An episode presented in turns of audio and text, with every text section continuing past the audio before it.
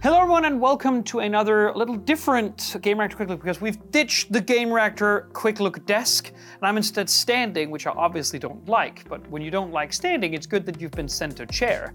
Now, this chair is a little bit different because, for one, it is a Razer gaming chair and they've been making chairs alongside, manufacturers like Secret Lab for a long, long time. But I don't know about you, but have you noticed that gaming chairs all basically take the same sort of Recaro inspired design, then, throw in a couple of nice touches here and there, but it all looks like it's from the same manufacturer, even if they are from several different ones. Well, not this one.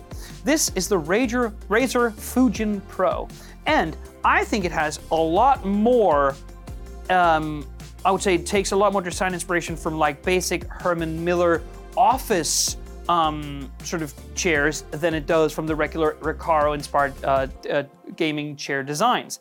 And it's so much better for it. I mean, just take a look at it. It's just such a stunner. I mean, sure, it still wears its inspirations a little bit on the sleeve. It's all black, that's one thing. This stretched sort of fabric here is also a little bit gamery. The Razer emblem here on the left-hand side is still green. So it is still a gaming chair, but it's just so much more grown up. And I feel like a lot of people would have an easier time defending why this would be in, say, an office space or a gamer room, or even in the brighter living room in a little nook somewhere than a lot of other gaming chairs. And that's actually a big compliment because they're just so ugly, many of these gaming chairs, is the point that I'm trying to make.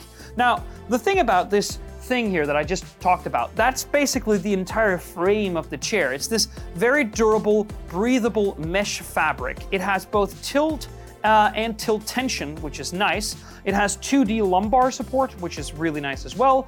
Around back, we see that it has these aluminum alloy frames with thermoplastic elastomer and polyester blends, which is very nice. That also means that the combination of this aluminum alloy frame here and the breathable mesh means that it's very strong. It supports up to 136 kilograms of weight, which is a lot. And it comes with a couple of nice features as well. For one, that is the tilt. There is the raise and lower through that little central coil that we are used to. When we put together these chairs, we can almost do it like with blindfolded now because it's the same every single time.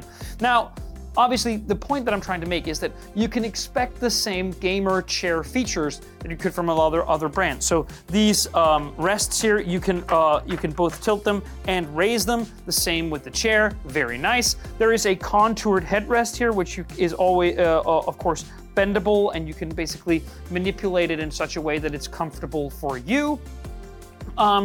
And it's just overall, I think, in terms of comfort, we'll see how these breathable sort of mesh pieces will contour to your back during extended sitting. So I will be testing this fully through my 8 hours of work every single day.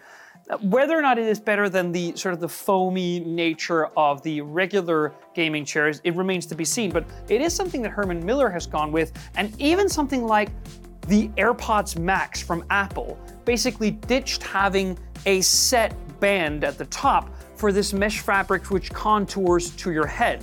So whether or not it is actually better for your back or more comfortable remains to be seen, but I have high hopes. And I think Razer is going down the exact right path that it's supposed to with the Fujin Pro. And while it is 1,200 euros, it is way more a piece of very serious office equipment than a gaming chair at this point. And if it lives up to the hype, I can basically see it be worth more than that. So it does offer free shipping, which is a good thing. We'll see whether or not it is worth the asking price. So stay tuned to Game Reactor. Bye.